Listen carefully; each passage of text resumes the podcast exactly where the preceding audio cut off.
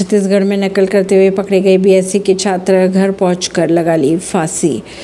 मामला बिलासपुर के सक्रिय थाना क्षेत्र का है, जिसमें बीएससी सेकेंड ईयर की छात्रा परीक्षा में नकल करते हुए पकड़ी गई थी, जिसके बाद उसने माफीनामे पर हस्ताक्षर किए। उसे परिजनों के सामने भी खूब डांटा गया। इससे हाथ होकर छात्रा ने फंदे से लटक कर अपनी जान दे दी।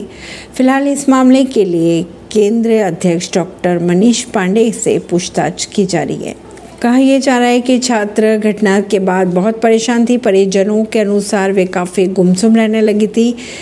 उससे इसकी वजह भी जानने की कोशिश की गई थी, पर उसने इस बारे में कोई बात नहीं की थी। बुधवार दोपहर को छात्रा अचानक घर से कहीं बाहर निकल गई। कुछ देर बाद घर वालों ने उसे तलाशा तो कुछ पता नहीं चला।